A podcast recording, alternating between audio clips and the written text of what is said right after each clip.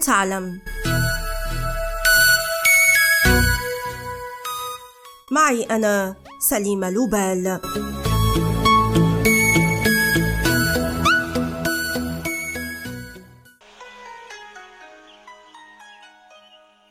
قبل ثلاثة آلاف عام منع الإمبراطور الأول للصين يولي جران الصينيين من استخدام السكاكين والشوكات خوفا من أن يتعرض لعملية اغتيال مباغتة من ضيوفه أو حراسه. وفي أحد الأيام وبينما كان يتناول طعاما ساخنا جدا.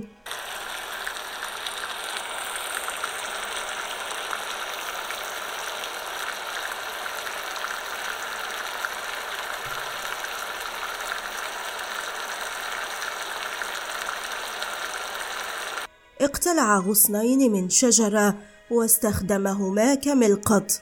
لتبدأ من هنا قصة الأعواد بحسب الأسطورة الصينية.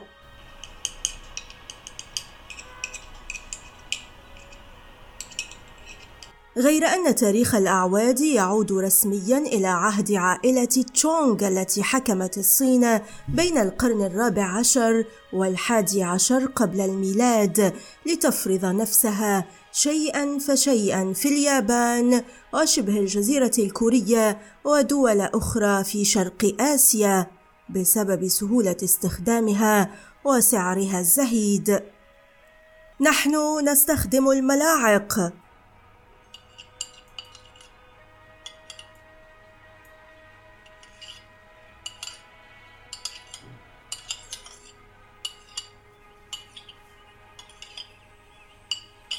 والبعض في إفريقيا وشبه الجزيرة العربية يستخدم الأصابع.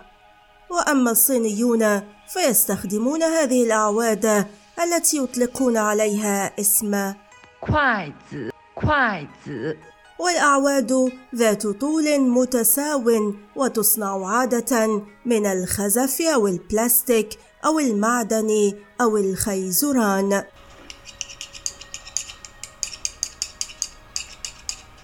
ويكشف استخدام الأعواد عن ثقافة وعادات وقيم الشعوب. فبينما كان الأوروبيون يستخدمون أسلحة بيضاء لتقطيع الأغذية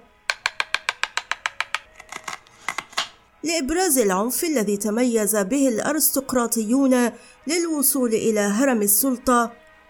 كان الوصول إلى السلطة في الصين عكس ذلك تماما ويقوم على أساس الانتماء إلى النخبة.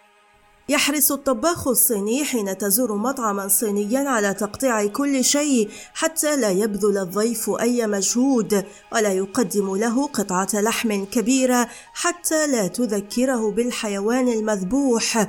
احتراما للمثل الصيني القديم الذي يقول نحن نجلس إلى الطاولة لنأكل وليس لنقطع الحيوانات. لا يتفق المؤرخون على أصل الأعواد الصينية لكن المتخصصين في التدريب الرياضي يتفقون على أن هذه القطع الخشبية أو البلاستيكية أو المعدنية الطويلة تساهم في تحريك ثلاثين مفصلا وخمسين عضلة من عضلات الأصابع والذراع والمرفق وراحة اليد. وهذا يكفي لأن تجربوها وتراقبوا كيف تتحرك مفاصل وعضلات يدكم والآن إلى اللقاء مع حلقة جديدة من بودكاست هل تعلم؟